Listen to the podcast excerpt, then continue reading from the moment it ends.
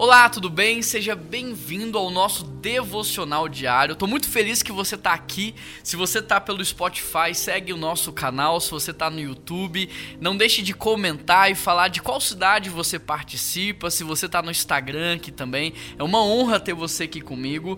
E hoje é 1 de maio e nós vamos falar sobre o trabalho a partir da perspectiva bíblica. E para isso eu quero ler o texto de Gênesis 2, verso 15.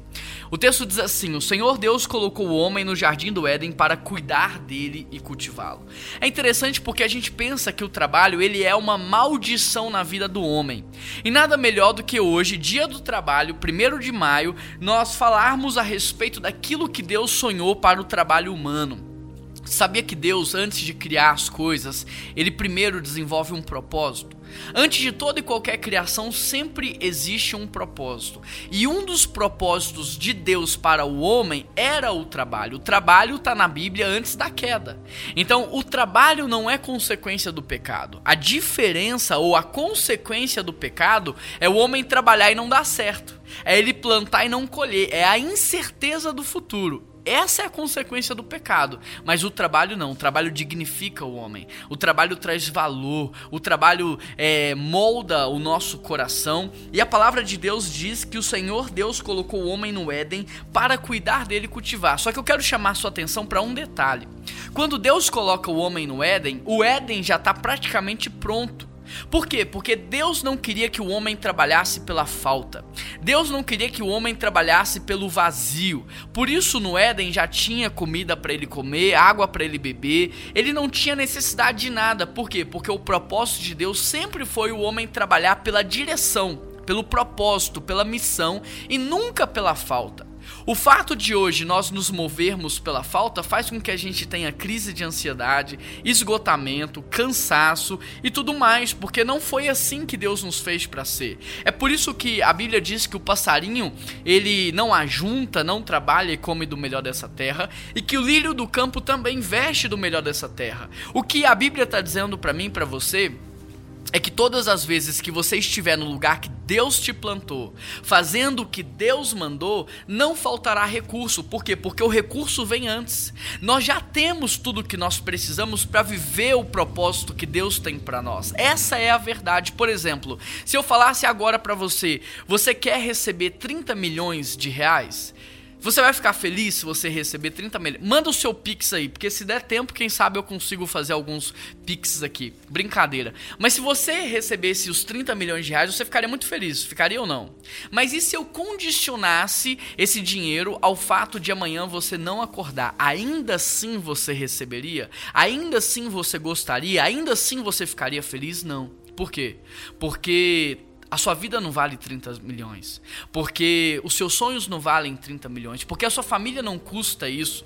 Você não substituiria aquilo que você tem hoje por 30 milhões. Porque a verdade é que você já tem dentro de você tudo o que você precisa para crescer e prosperar. E é isso que Deus está dizendo aqui. Olha, eu coloquei você no jardim do Éden para cuidar dele e cultivá-lo.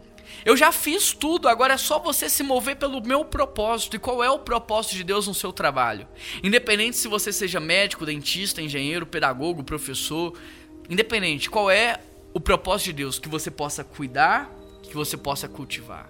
Cuidar de todos ao seu redor, cuidar do planeta Terra, cuidar das pessoas, cultivar o melhor nas pessoas, como alguém que prepara o solo para extrair do solo o melhor fruto proteger aquilo que é mais frágil, proteger o jardim, proteger os mais fracos, sabe? Trazer palavras de direção. Então no Éden Deus falou com Adão, não falou com Eva, ele trouxe palavra de direção. Tem muitas pessoas perdidas ao seu redor que estão esperando dos filhos de Deus uma palavra. Qual é o propósito do seu trabalho, independente da área em que você atua? Cuidar, das pessoas, cultivar o melhor no seu ambiente, proteger os mais fracos e trazer palavra de direção. Porque era isso que o homem fazia antes da queda. E nós nunca deveríamos ter deixado de fazer essas coisas. O mundo está como está, porque os filhos de Deus estão distraídos, correndo atrás de propostas, enquanto era para nós nos movermos pelo propósito. Amém?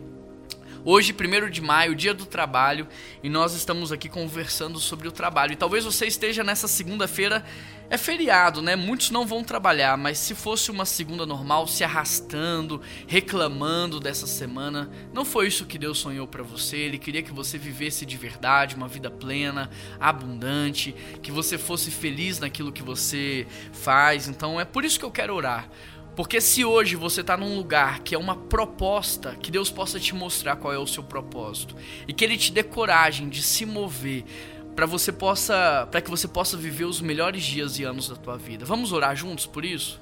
Pai, eu quero pedir ao Senhor que não só revele a nossa identidade de filho e filha, mas que o Senhor revele o nosso propósito. O que, que estava no seu coração quando o Senhor deu palavras de ordem para que nós viéssemos à existência? O que foi que o Senhor sonhou quando decidiu nos criar? Só tem uma pessoa que pode nos revelar o nosso propósito, e esse alguém é o Senhor. Pai, fala com cada pessoa que está aqui participando desse devocional, que o Senhor venha revelar qual é o seu propósito e que o Senhor venha, de alguma maneira, direcionar essa pessoa dentro daquilo que o Senhor tem preparado para ela. Em nome de Jesus que eu oro e te agradeço. Amém.